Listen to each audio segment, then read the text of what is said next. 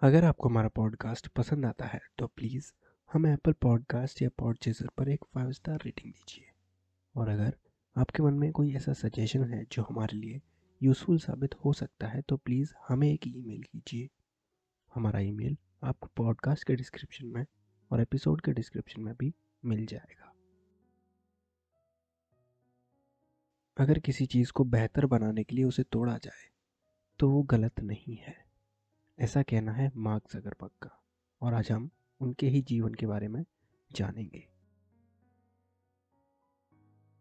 Mark Zuckerberg का जन्म 14 मई उन्नीस सौ चौरानवे में वाइट प्लेन्स में हुआ, जो कि न्यूयॉर्क में है। वो अपने माँ बाप की चौथी संतान थे। उनकी तीन बड़ी बहनें भी हैं। मार्क जगरबर्ग के पिता का नाम एडवर्ड जगरबर्ग है, और वो एक डेंटिस्ट हैं, और उनकी माँ का नाम कैरिन कैंपना है, जो कि एक साइकाट्रिस्ट हैं। मार्क जगरबर्ग ने हाई स्कूल में ही प्रोग्रामिंग सीखना शुरू कर दिया था। उनके पिता ने उन्हें अटारी बेसिक प्रोग्रामिंग सिखाया। वो इतने सारे सवाल पूछते थे कि उनके सारे सवालों के जवाब उनके पिता नहीं दे पाते थे, जिसकी वजह से उन्होंने एक प्रोफेशनल सॉफ्टवेयर डेवलपर को हायर किया, जिनका नाम था डेविड न्यूमैन और उन्होंने फिर मार्क जगरबर्ग को कोडिंग सिखाई। हालाँकि उनके सारे सवालों के जवाब डेविड भी नहीं दे पाते थे।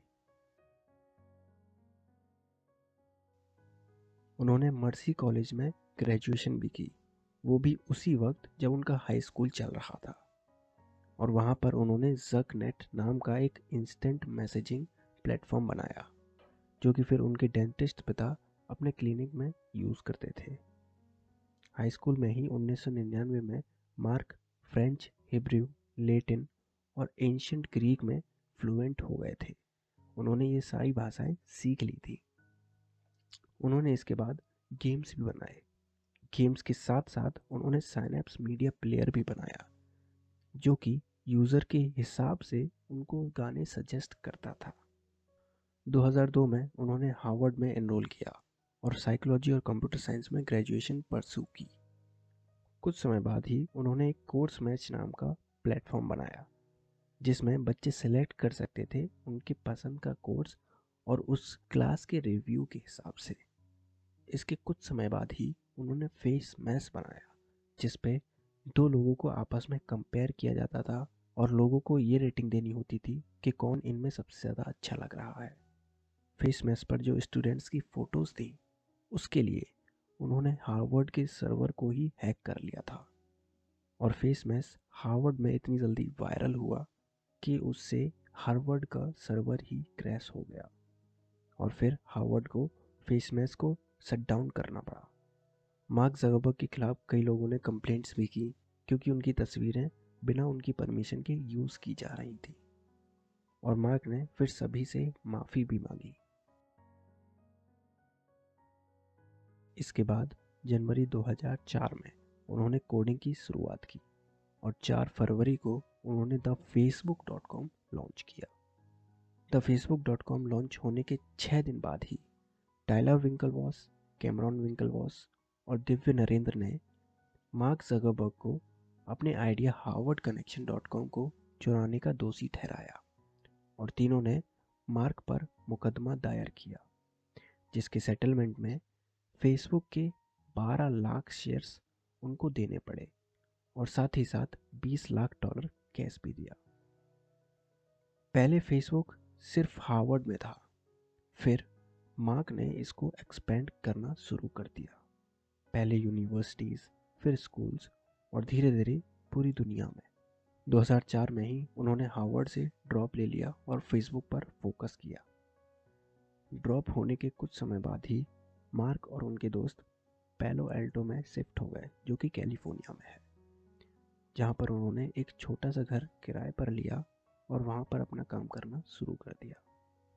2004 की गर्मियों में मार्क पीटर थियल से मिले और पीटर थियल ने पाँच लाख डॉलर की इन्वेस्टमेंट फेसबुक में की। कई सारी बड़ी बड़ी कंपनीज़ फेसबुक को खरीदना चाहती थी और उनको ऑफ़र पे ऑफ़र दे रही थी, लेकिन मार्क ने सारे ऑफ़र ठुकरा दिए। उन्हें पैसा नहीं चाहिए था।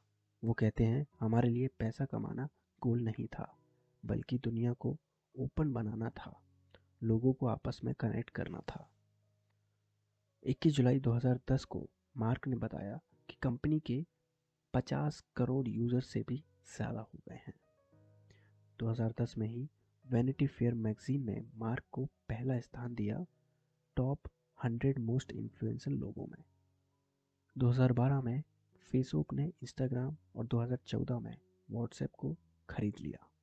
2012 में एक बिलियन यूज़र फेसबुक के हो गए थे।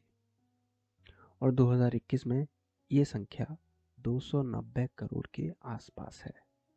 आज फेसबुक की मार्केट कैपिटलाइजेशन लगभग 950 बिलियन डॉलर है और मार्क जकरबर्ग की net worth 121 billion dollar.